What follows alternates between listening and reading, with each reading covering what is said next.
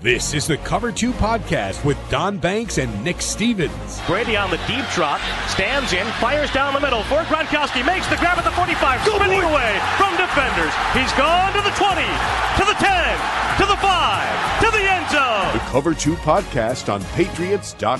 The play fake and the throw to the end zone for Antonio Brown.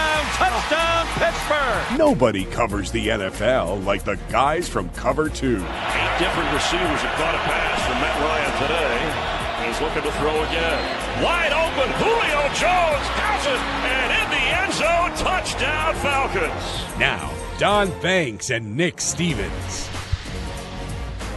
Welcome back. This is the latest episode of the Cover 2 Podcast with Banks and Stevens. I am Don Banks, joined by Nick Stevens, my trusty co-host. And Nick, it was a memorable week in the NFL, week 3 was, for a lot of reasons. And we're looking forward to a week 4 that I think has just a bevy of decent matchups already. But first, I didn't sleep much last night, Nick, so I'm a little rusty. Oh, did morning. Your 4-year-old come in your bedroom like mine does every night? The 17-year-old cat did, but not. I don't have a 4-year-old anymore. Do you have? Are you having Red Sox potential playoff anxiety? Yeah. Are you suffering from fangxiety right now? I am indeed. Yeah. I know this is your turf when it comes to the Patriots, but I don't suffer on that end because it's worked for me. But the Red Sox, I've kind of been warning you all along this season that this is not a team that is going to do anything easily. Mm-mm. So the last 2 nights have been difficult because, as I assess it, that 8-1 road trip was just a mere setup for our final last week of sweaty palms and hand-wringing. And here we are. I mean, I know you can say a 5-game lead with 7 to play is unblowable, but it's not, and we're already 2 steps toward it. Now right. It's 3 games with 5, and if you look at who we've got left, 4 against Houston, Toronto's kicking our butt. I'm already deeply into we're blowing this, we're going to choke type of thinking. And that the Red Sox would revert back to the wild card position, yes, and then the Yankees would take the East. Exactly. So Houston would rather finish the Red Sox off now as opposed to have to face them in the first round of the ALDS, potentially. You think that's possible? Yes, I do. Well, how is it possible that you could think this team is capable of coming down to the wire and either fulfilling, not exceeding the predictions and potential, but driving you crazy to the end? I mean, what have they played? Only 18 extra inning games this season? Don, 1 in every 9 games they play can't be decided in 9 innings. This is quintessential Red Sox, the way this team is constructed, because the 8-1 road trip gave them a cushion, so now they relax. They come home. They're playing the team that's in last place in their division with their 2 best pitchers lined up, Pomerantz and Sale, 17-game winners. Right. And, of course, they both get ripped. And so now the 2 of them pitch like, Cape Cod batting cage machines. Yes. Against Josh Donaldson, just looks like he's seeing 36-ounce ribeye steaks being thrown at him by Pomerantz and Sale. Sale, 4 home runs last night. They're supposed to clean up against the cream cheese, and instead they get walloped by them. 3 home runs by Josh Donaldson in 2 nights. All right, so let's not pitch to him anymore. And so now we've got to trust that Rick Porcello, who I believe leads the majors in home runs allowed against a home run hitting Blue Jays team, that's going to end well. And then you've got to put your trust in either Eduardo Rodriguez, who, let's be honest, you never know what you're going to get when he goes to the mound, and then Doug Fister, who's had 2 or 3 shaky starts of late. Shaky? You know who's our savior? You know, I have this scenario. I was talking about it. Kevin Collins, our producer, has the exact same scenario in his mind. The savior is bourbon. You know that, right? Well, that too. David Price on Sunday gets an emergency start. No. And it's delivers us basically the East title. Wow. So that's how this has to end. That's the only way for him to save favor and face in Boston. Like, if you bought John Lackey winning the World Series in 2013 on Amazon, they would recommend David Price pitching for the East on Sunday. Here's why it's going to work. It's not a playoff game technically, so he can't go into his playoff game meltdown mode, but it really is a playoff game. And it'll be October. Don't forget. It's October 1st. The only member of the Price family that's going to deliver in October is his wife because she's pregnant. He's here all week. Nick Stevens, ladies. Thank you, everybody. No, I can honestly see a scenario where they stretch him out long. Maybe he comes in the third inning for Sale because they don't want him to throw too many pitches in Houston to see him more than one time around the lineup. I could see David Price pitching 6 innings of relief. Do you think the first home run Springer's going to hit off him goes 500 feet, or does it actually clear the railroad track? I was at a game where Springer did that. Wait, they're here, actually, right? Yeah, it's in Fenway. They're here. Yeah. Oh, so it clears the parking lot over the Monster. Okay. Or perhaps even the Pike. Who knows? Right. Altuve wraps up the batting crown. Sitco sign. Anyway, I'm not in a good place with my Red Sox right now because they torture us. And I saw this in some bizarre way coming all year, that nothing will be easy for this team. And it's not going to be this week either. I got to say, it's not that we're returning to the days of old, like, oh, poor Red Sox fans. You only got your 3 World Series this century.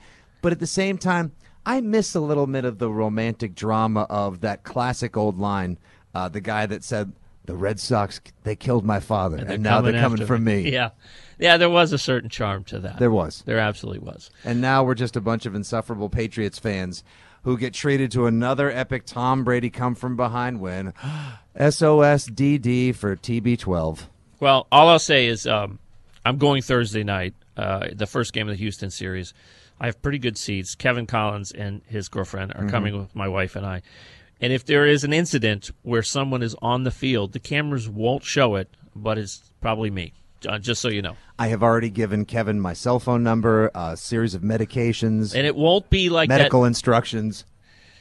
Kevin knows when to call me, at what time, for what reason. It won't be like the scene in Fever Pitch at the end where Drew Barrymore is on the field. It won't be like that. It'll be... Kevin can be there, obviously, to offer insight. I will. I'll probably be headed for whoever's on the mound at that point or something like that. This just in: Lansdowne Street bars get rich off Banks Thursday night. All right, we're going to pivot now to the NFL. It's what we talk about on the Cover 2 podcast with Banks and Stevens. Last weekend was really interesting. I mean, not only did you have the backdrop of clearly what went on with the anthem, the protest. Movement and the activism, with the president's comments kind of inflaming the situation, and this is the coolest part. It was one of those weeks. It was such great drama on field. Like, we thought all the drama was going to be before the ball was kicked off. Right? Who said? Who did? Who showed what type of unity or solidarity, or what sort of protest would there be? Well, there was that, and then the game started and took our breath away because it was one of those nothing makes sense type of NFL weeks. A nothing makes sense type of NFL week begins with an 80-point Thursday night Madden Bowl between the Rams and the 49ers. Everybody had used it as a punchline. Everybody had written it off long in advance. Nobody was even watching. But I think by the end of the game, I bet you there's a rating spike. I haven't seen the numbers, but I bet there was, because social media lit up with one person telling another, the old viral neighbor effect, like, wait, you're missing this incredible game on Thursday Night Football. That was as much fun as I've had watching a game, non-team I root for or Super Bowl edition, in a long time. What a blast. I mean, by the end of the game, I even kind of liked the Rams uniforms. It was that enticing. And the more you watched, the more you thought, all right, this is over. No, it's not over. But the 49er ninja uniform's got to go. And then, of course, you had the controversial offensive pass interference call, which if you add controversy to a great game like that at the end. Now, I understand not everybody thinks 80 points equals great. I have people who say defense. I'm with you most of the time. I like defense too. I didn't see it as bad defense. I saw it as good offense that night. There was a lot of creative play calling. Hoyer was on the move. Goff getting everybody involved. He was throwing to Woods, throwing to Watkins, throwing to Kupp. How about Todd Gurley scoring more fantasy points in one night than he did in the entire 2016 season?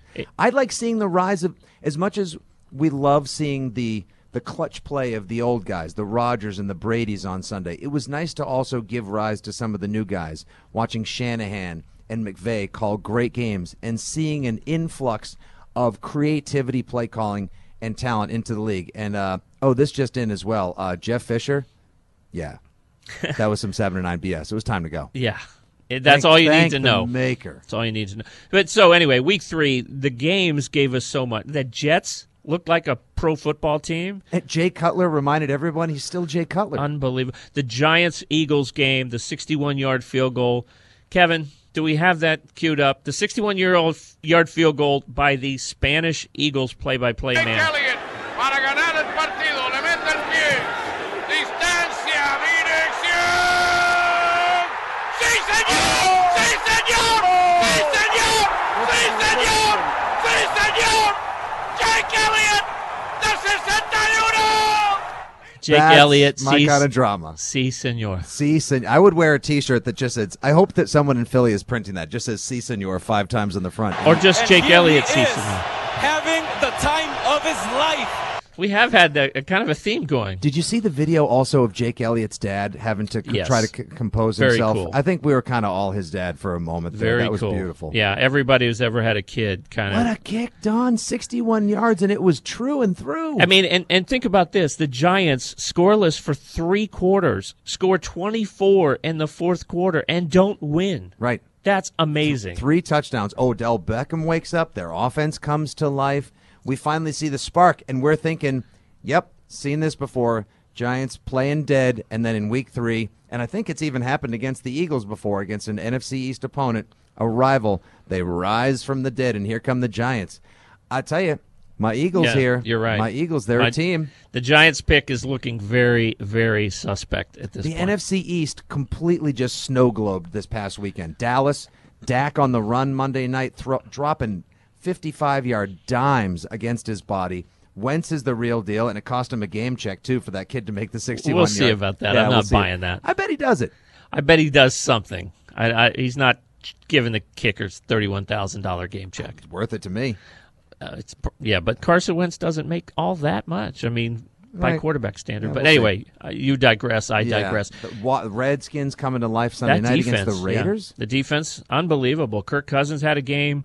The Raiders mailed it in. It was, and then, again, the Bears knocking off the Steelers, Marcus Cooper's play, the Falcons-Lions finish. Yep. Golden Tate 10 inches from the game-winning touchdown and already had it taken off the board. I know, and then the finish in Foxborough, just across the board. The Broncos getting shocked in Buffalo. It was an astounding. Tennessee, it's the kind of week that we really does get us addicted to the NFL because we love having our suppositions and our preconceived notions blown to smithereens by the action. Even though, we're supposed to be pundits who know the league, I love when we don't know anything. And when people try to tell you they do about this league, they're lying and hope you buy it. I think preconceived notions getting dashed against the rocks and setting such a low bar of expectations began with Thursday night, and that was indicative. That was a harbinger of things to come. We were tuned in so tight to the frequency of protest that we took our minds off the game for a while. And out of nowhere comes the healing balm, the salve, at least to those of us that, haven't started front yard jersey burning parties, that football came in and just treated us to one of the best Sundays in a long time. We expected little, and we got a lot in return. Yeah, it's the best kind of week because it's the kind of week that left you wanting more. And you remember, as we talked in weeks 1 or 2, it didn't leave you wanting more. You were like, is this all there is? Where's the offense? Where's the drama? The games weren't close. Week 3 comes in and kind of rescues the moment. Not that I wanted, the games to be thought of more importantly than what was going on before the games, but the games were a great complement to it just reminded us why we were all gathered around our TVs or at the stadium watching this spectacle every week for 20 plus weeks in the fall and winter. Yeah, I can't believe it, but we're recording this on a Wednesday morning and I'm jonesing for Bears-Packers on a Thursday night already. All right, so I've already referenced the Bears and the Marcus Cooper play, but I want your take. I want to name top billing in the Premature Celebration Hall of Fame Mr. Cooper, the premature celebration does happen to a lot of us. No need to consult your doctor. It really does. No. Leon Lett, obviously, that happened in the Super Bowl. Well, biggest stage makes that the most famous one. But that's neither here nor there because it was a blowout, and I think that should factor in. Or Deshaun Jackson, Monday Night Football, when he was a rookie, dropping the ball at the one because he was styling. Right. I want to say that was against Dallas. So to me, those are my three nominations. I want to hear your number one, and then I'll give you mine. Marcus Cooper is the clear-cut new favorite. He's clubhouse leader now because that could have cost them a game. Now, this isn't a game that's going to necessarily vault the Bears into playoff contention, but might be one of two or three wins that they get on the season, and a shocking one at that. Though I do subscribe to the idea that maybe the Steelers were a little off their game for a number of reasons on Sunday. Yeah. Losing sleep before and maybe after. See, I'm going with Cooper simply because he had to know better, because Deshaun Jackson and Leon Lett already happened. It's 2017. There's never an excuse anymore for anyone saying, wow, I didn't know something like that could happen, because he had a 25-yard lead, Don. 25-yard lead, and he slowed down when everyone in the stadium could see what was unfolding but him. I couldn't believe that Bears fans aren't yelling "run" like in unison at that moment. People in the end zone just like trying to like this. No, it was this like way, it was like way. One of those dreams you have where you just can't quite grasp whatever you need to grasp for safety or whatever. It was unbelievably brain fartish. I think is the only. Leon Lett is still my favorite. Yes, it was a blowout, but mostly just because the streaking Don Beebe. I can't shake the image of him. Well, just it was like his finest closing moment. A 50-yard. That was everything. That was everything. Don Beebe. That was everything. Buffalo Bills. Like so close. We made a great play. It just didn't lead to victory. And then back to the Eagles Giants for a minute. Beckham. People ask me, are the John Mara's disturbed by the end zone celebration? Of course he's got to say that. Right. Of course he is. Let's get real. I'll be honest. It was an odd choice. It's a little over the line, but let's be honest here. Did you see those catches? No one else can do that. They're not going to come down too hard on him. He is their number one. He is their offense. He really is. When he's out there, they're one thing. When he's not.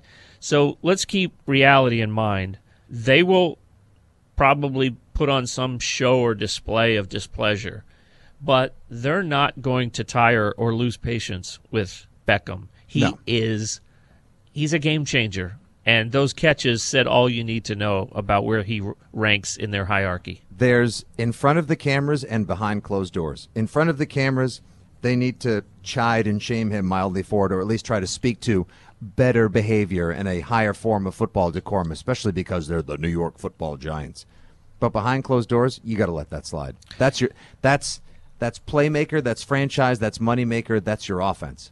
Exactly. And also, week three, how about a stable of amazing catches, too? How about the Cleveland kid? The 26-yard, his ode to Beckham with one hand down the sideline against Tyree. The Colts. I said on Twitter, and forgive me, I'm totally blanking, it was his first career catch, if you can believe that. He'll never top it. And I'm still blanking on his name. But anyway, the Cleveland Browns. I think his last name was Leslie. Yeah, I think that might be right. His first career catch, I described it as one part Beckham's suction cup hand and one part David Tyree helmet catch. Jordan Leslie. Thank you, Kevin.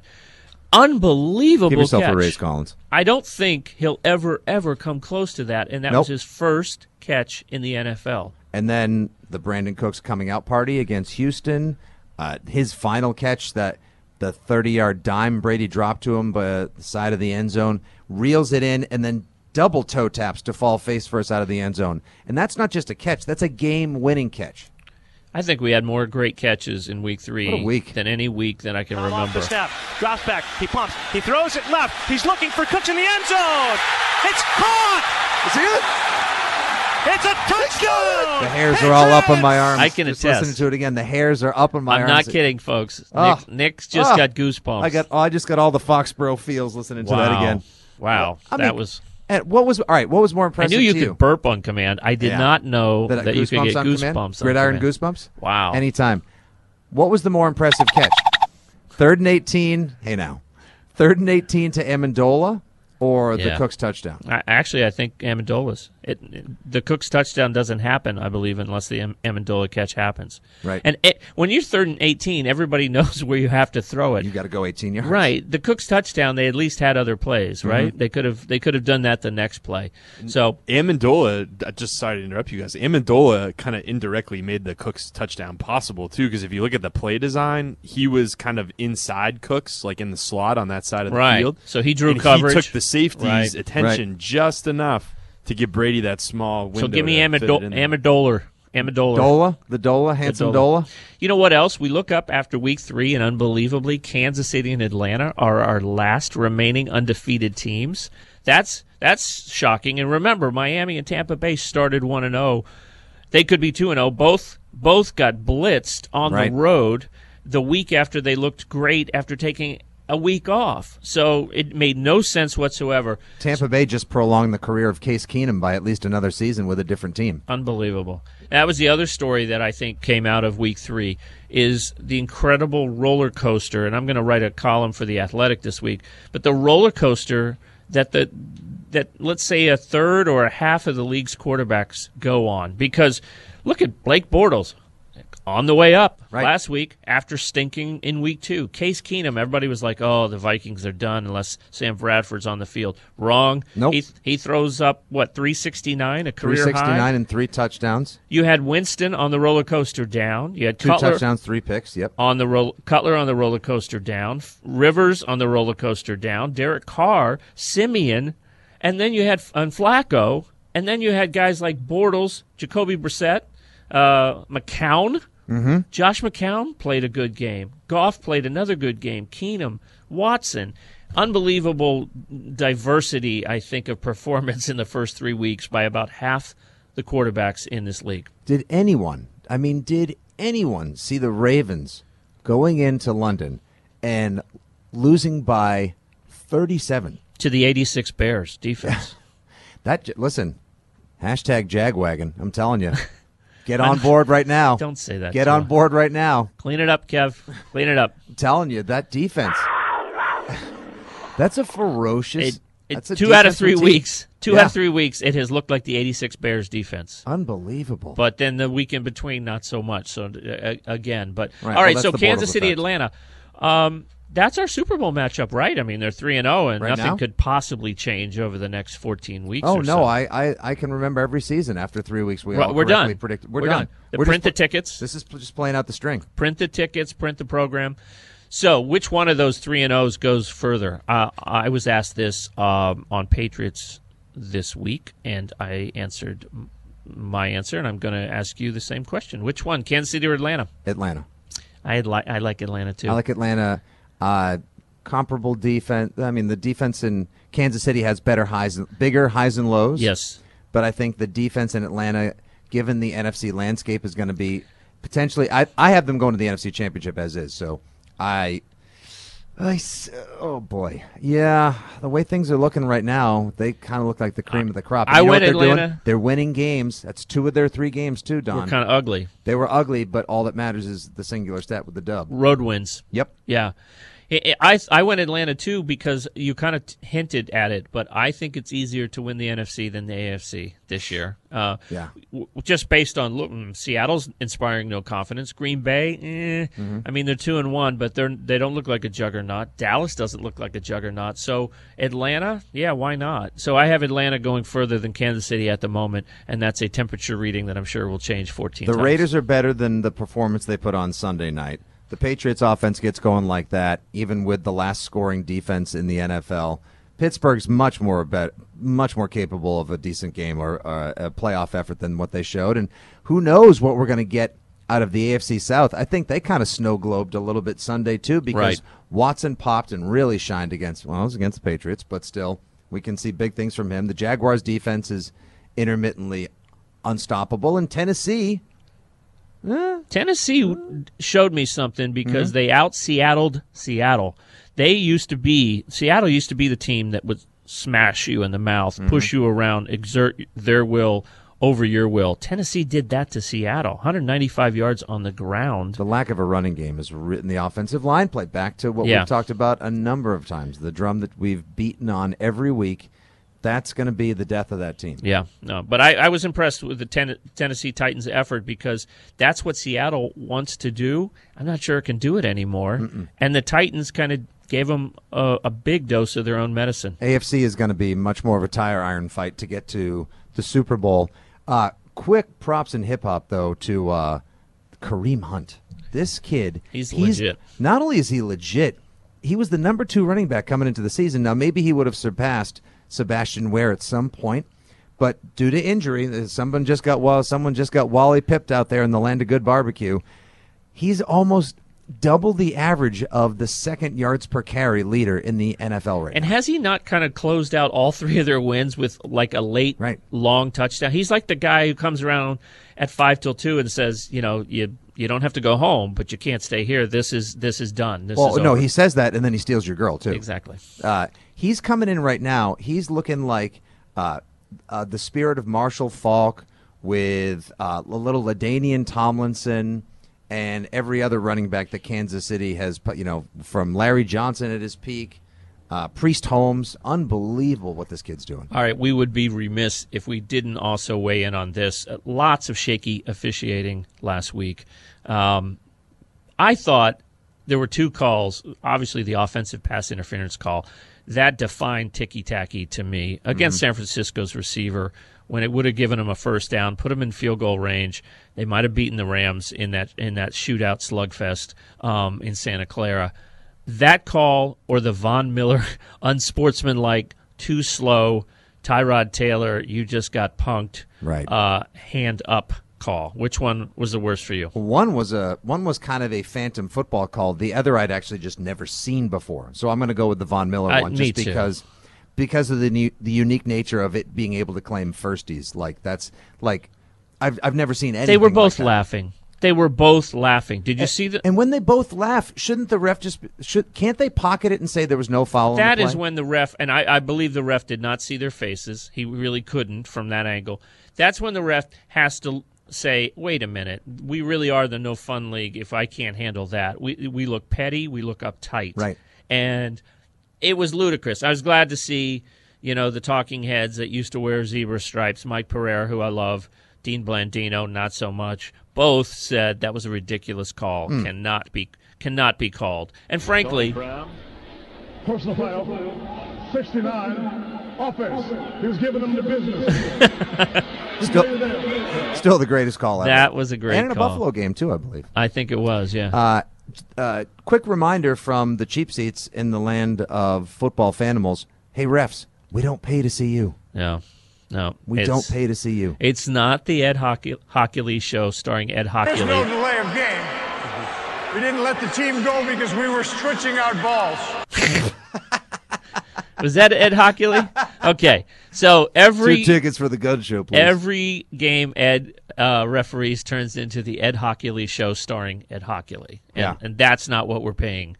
Even if we get in free. How'd you feel about the call at the end of the Detroit game? Even if it is maybe technically the right call, doesn't that also feel like in 21st century football America where we can look at everything down to the milliframe? A little touchdown.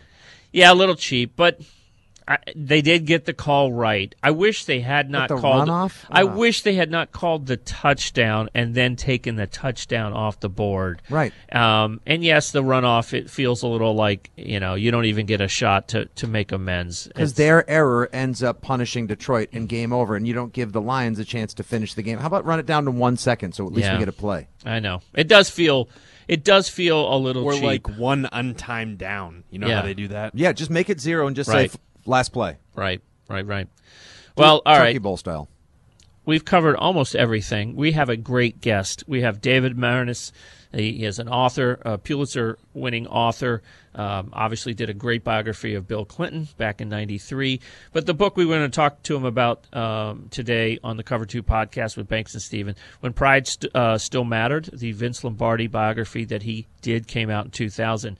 I just thought, obviously, Week 3 was kind of an intersection between NFL football and the political discourse in our country. And David is a huge, massive Green Bay Packers fan. I used to be a neighbor of his in Madison, Wisconsin. He lives half the year there, half the year in Washington. He's going to join us this morning on the Cover 2 podcast. Go, Pack, go. To talk about the NFL in Week 3, to talk a little bit about Vince Lombardi, what his take might have been on Week 3 in the NFL. We're joined now by David Marinus. David, how are you? Good morning. I'm great, Don. Thanks. Good morning to you.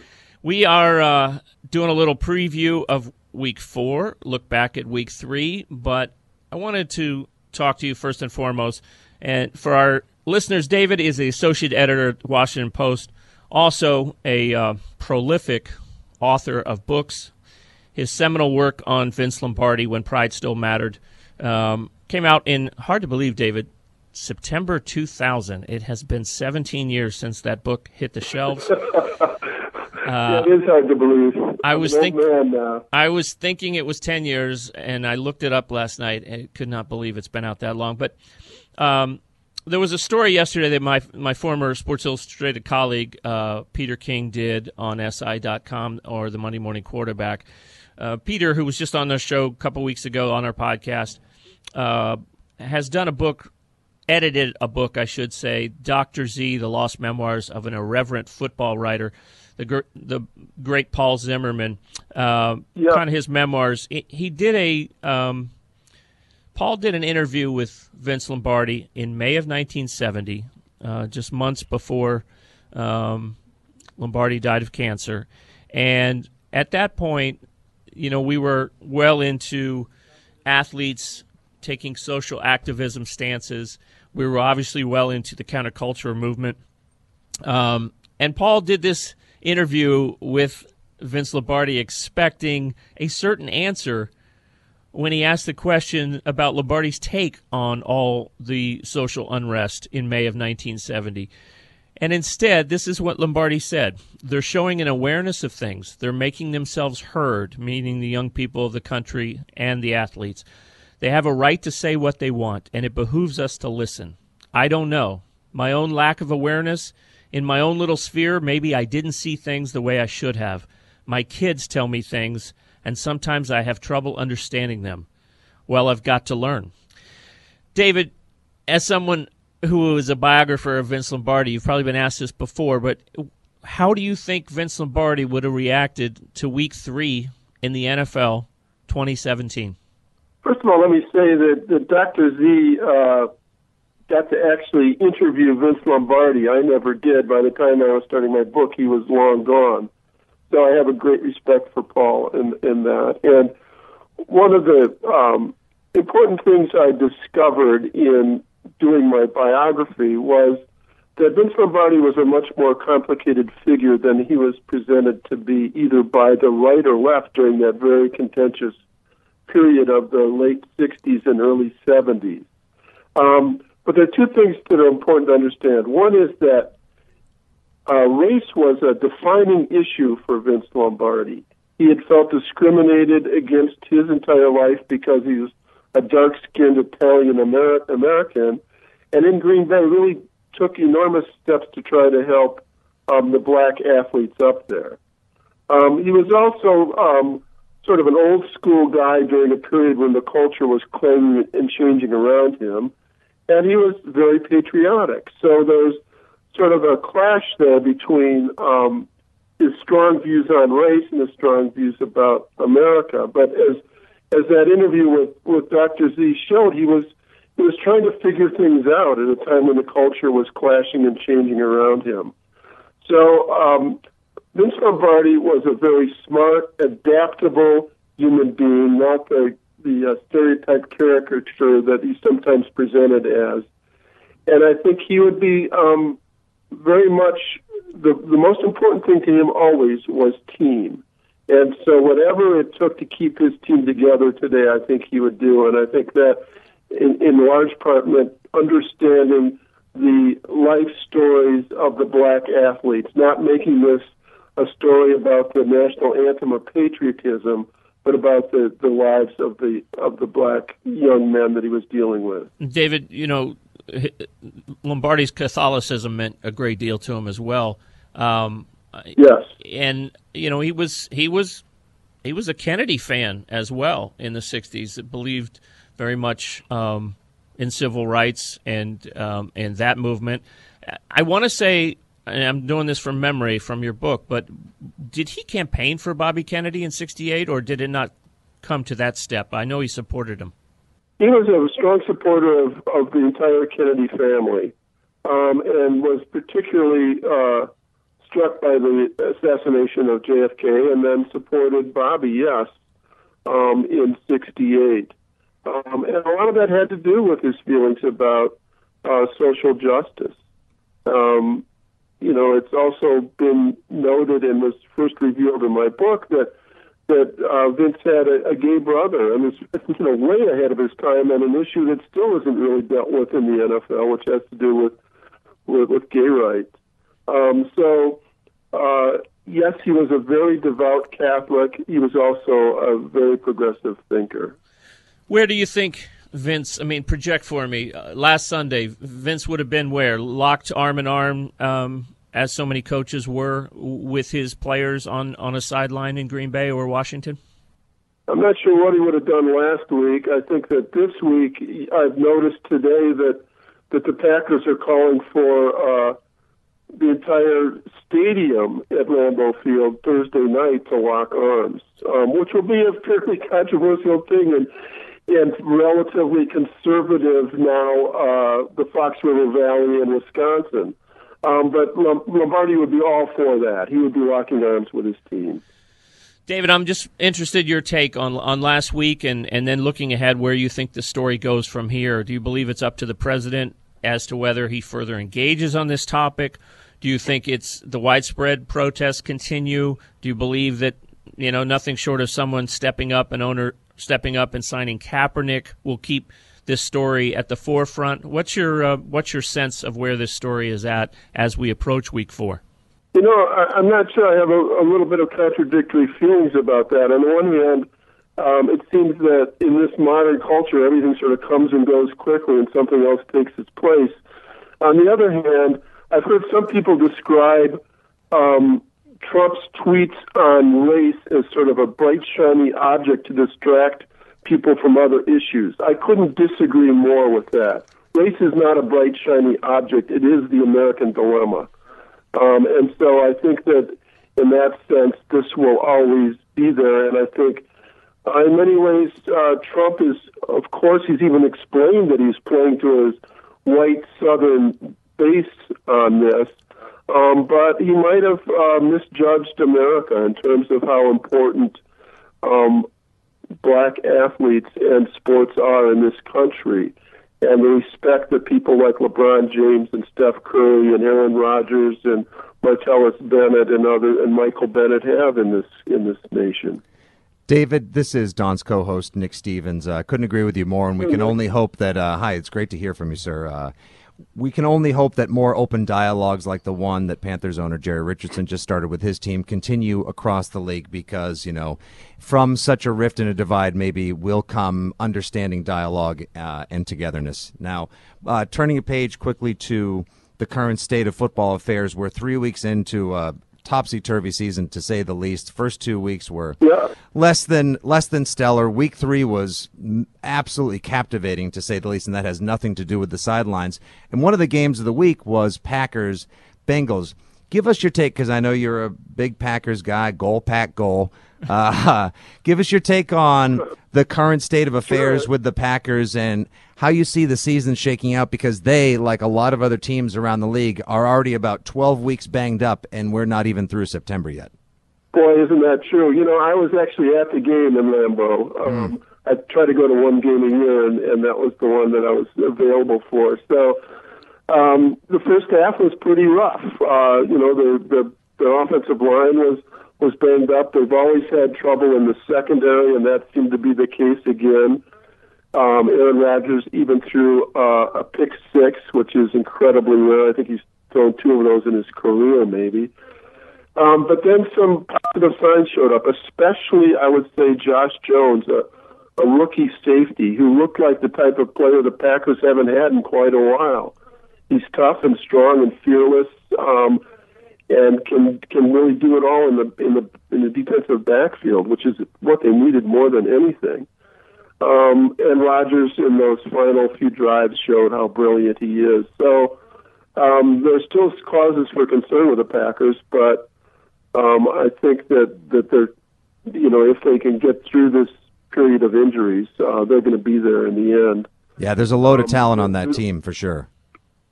Yeah, there really is, and they needed both Josh Jones and the other rookie defensive back, Kevin King, to start playing, and I think that as the year goes on, those two are going to make a big difference back there. Yeah, a familiar drum that Don beats on every week is how poor offensive line play is always going to get you in trouble and is going to prevent talented teams, especially ones with legendary quarterbacks like the Packers have now and Rodgers, from being able to achieve their dreams and having Bulaga and Bakhtiari banged up. I mean, we've seen across the league teams with offensive line problems. It gets ugly quick. It gets ugly real quick. It does. I mean, there were five. Rodgers was sacked five times in the first half, and still came back and won, which is only a testament to his incredible talent. But yeah, they need Bakhtiari and Bulaga to be healthy for that team to go as far as they want to go. David, we'll let you go with one more question. Without talking, kind of elite quarterbacks, this is a podcast on Patriots.com.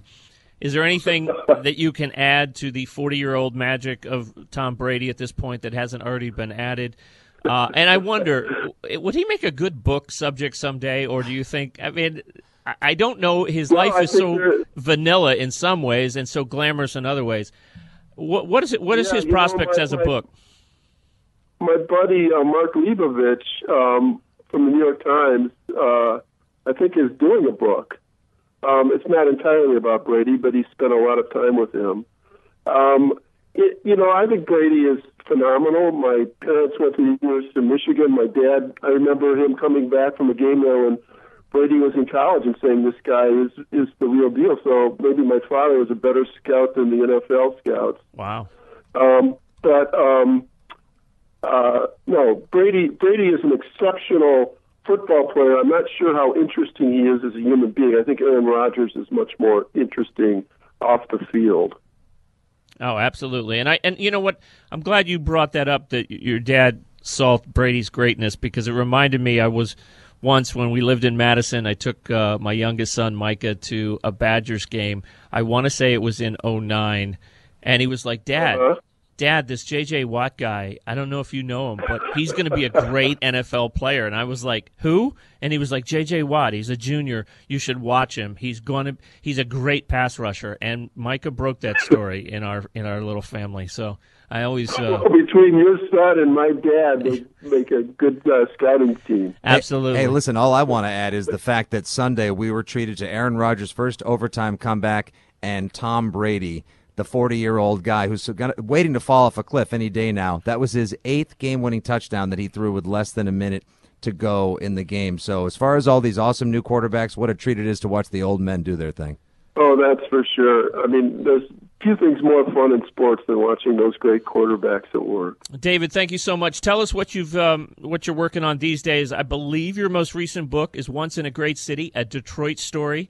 About that great city of your birth city, correct?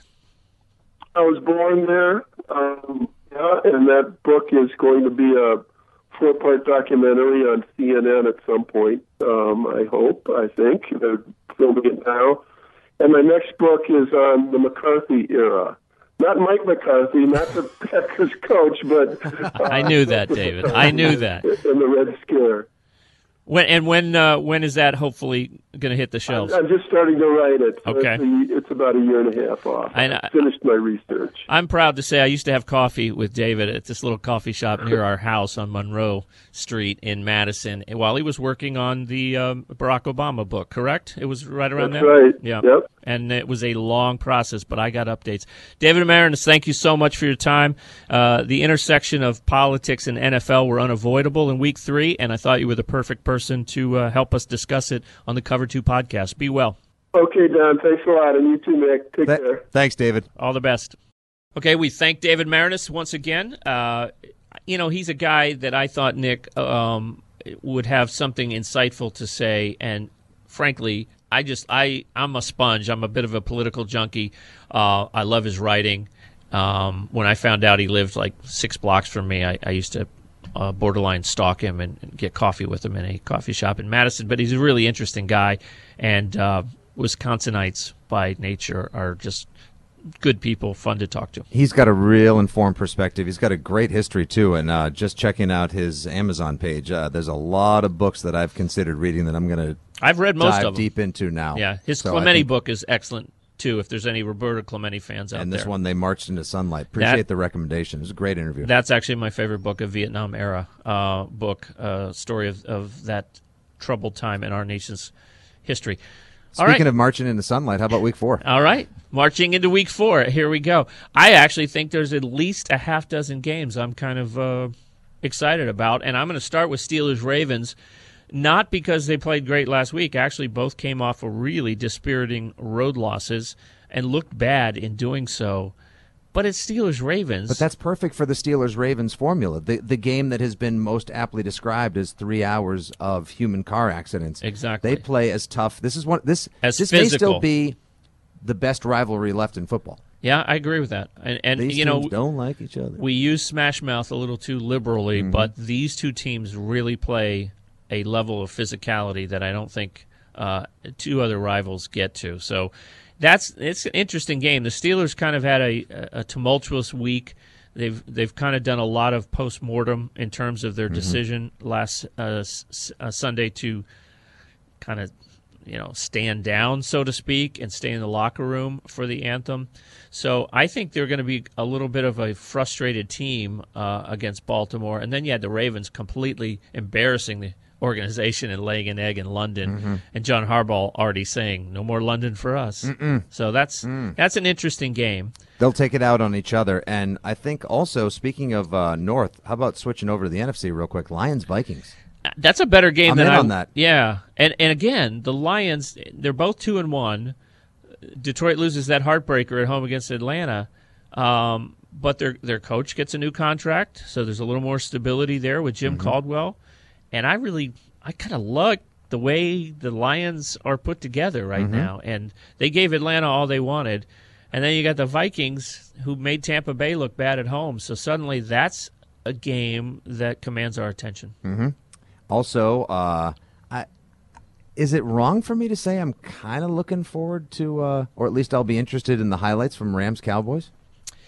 Yeah. It's shot like from the – I bet I'll watch it because it'll go over department. I'd like to say I think now, offensively, what I saw Dak Monday night on the road, and definitely what I saw from Goff and company last week with McVay calling the plays, I think this actually might be a fun watch. And that Dallas defense, too. Yeah, I think we're in that range now with Goff. Like, we're intrigued. We want to see more. Like, all right. We're not 100% sold that this is real. But I agree with you. Young Gosling can throw the ball. He looks like a different quarterback. I made the comparison last year was training wheels on a bicycle, and then now he's on a Tour de France racer, and he looks like he's doing everything instinctively. And I love the Sean McVay play calling. Tell you what else, another little tangent. I love that Sean McVay is so comfortable in his own skin, and he knows what he doesn't know. And he's letting Wade Phillips completely run the defense while he goes and sits on the sideline and works on his next offensive possession play calling. I think that's cool. I think it shows that he's not on an ego trip. No, that's great executive leadership. That's understanding your limitations and deferring appropriately to experience. Bringing in Wade Phillips was a brilliant move. I think actually the second great move, him being the first one, Hiram McBay being the first good one, that the Rams have taken. There's a team that people may actually soon get excited about seeing in the as-yet-built $2 billion Wonder Stadium 3 years from now. And then we've got Raiders-Broncos, which, again, the Raiders need a bounce back after the no-show Sunday night at Washington. And the Broncos go to Buffalo, and once again, they couldn't take what they have done at home, as we have seen in the last couple of years, on the road. So Trevor Siemian needs a bounce back. Derek Carr needs a bounce back. Both teams lost in the Eastern time zone, and they're getting back to a friendlier time zone. Mile High and the no-fly zone is not exactly the place that you want to go to cure what ails you after having a bad week in Washington like Derek Carr did. Yeah, I think that's an interesting game now because both teams suddenly feel like they really need it because they don't want to have, obviously, a two-game losing streak after starting the season with a two-game winning streak. Is your intrigue piqued by Giants-Buccaneers because the Giants may legitimately be playing for their season? Yeah, I guess you have to look at it like 0-4. I mean, the 92 Chargers of Bobby Ross, only 0-4 team to rebound, make the playoffs. So there's that history. I also think Ben McAdoo is losing this team. So it's got a sense of urgency rating is sky high. Not that I think it's going to be great football between the Giants and the Bucs. No, but if they could treat Case Keenum to a 369 and three touchdown Sunday delight, imagine what a motivated Eli and Odell could do to them Sunday. What about your Panthers-Patriots matchup? What are you expecting? I don't know. With Cam Newton still not completely right, Greg Olsen out with a broken foot, Matt Khalil hasn't played center in 2 weeks for Carolina, and Kelvin Benjamin left the game. He's got a twisted knee. This is not the Carolina offense that we were expecting to see. This is let's be patient, as Cam Newton said, and see what unfolds as the season goes on. So with a not right Newton, Christian McCaffrey, and Devin Funchess, and maybe Curtis Samuel coming in as the offensive threat against the Patriots, you'd think this is exactly what they need to help what ails them. At the same time, would you be surprised if all of them don't have their best numbers of the season? I mean, the Patriots' defense. Right. I'm not stepping out on thin ice here. It's not good. It has not been good. It's very ungood so far. Matt Patricia, the defensive coordinator, came out and said, we need to do a better job when quarterbacks get out of the pocket, and boy, is that right. I mean, they have not dealt with quarterbacks who are mobile at all. It looked like a lot of stand and not react. It looked like you got him. It looks like everybody is sort of like passing him off to the next guy. Everyone is sort of assembly lining, except eventually you get to that last guy and then there's no other guy behind you. Should be noted, Deshaun Watson, welcome to the NFL. Talent to spare. Been in on him for a long time. So I wouldn't be surprised if that wasn't as much. Wow, the Patriots really need better communication, and holy moly do they miss Hightower with a splash of welcome to the NFL, Watson. Okay. Lastly, the Monday Nighter is good. Washington and Kansas City, 2-1 versus 3-0. I think that's, suddenly now two offenses that you really want to watch. Washington had a lot going for it with Kirk Cousins against the Raiders. Could they go and beat the top two teams in the AFC West back-to-back? Everybody has kind of been relegating Washington to the four spot in that division. They could look up if they can pull the upset on Tuesday morning and be 3-1, leading the tough NFC East. If Kirk Cousins stays within himself, now that they got Doxson going as well, pair him up with Terrell Pryor and the name escapes me for a second. Sorry, the other wide receiver.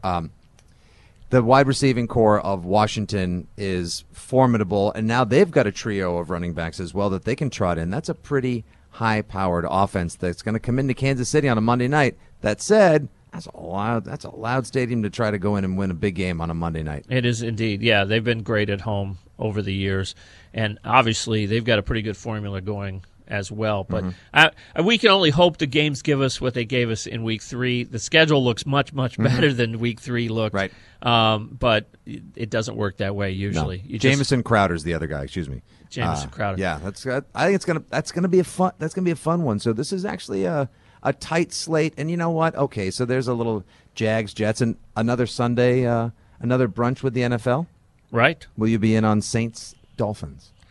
Not as much. I mean, the Saints to me are roughly the same script every week, and I know they went into Carolina and won impressively last week. But I'm not buying the Saints. I think their defense is going to drag them down. And the Dolphins, yeah, we've seen one, late escape against the L.A. Carson Chargers, and we've seen one egg-laying against the Jets. So I'm not sure what we really have with the Dolphins yet, and that will not make my top six, no. By the time we get to Colts Seahawks, I'll be enjoying the premiere of Curb Your Enthusiasm. Yeah, I'll be. My head will be down. I'll be making snap judgments. So that does it for another Cover 2 episode. Thanks for joining us. Thank you again to David Marinis, who gave us his insights about Week 3 and his belief of what Vince Lombardi might have said about Week 3 in the NFL. At Don Banks on Twitter, you are? At Ahoy Nick Stevens. Sí señor. Sí señor. Sí señor. Until we talk next week, thanks for joining us. Take care.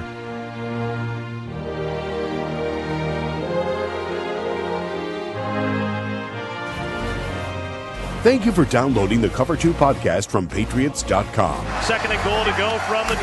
Toss sweep right for James White. Cuts it under the right arm. Cuts it upfield. Driving forward. Diving to the goal line. It's done. A touchdown. And a title for the Patriots. I can't believe it. They have completed the greatest comeback in Super Bowl history. Log on to Patriots.com anytime for more news and more podcasts covering your favorite team and all things NFL.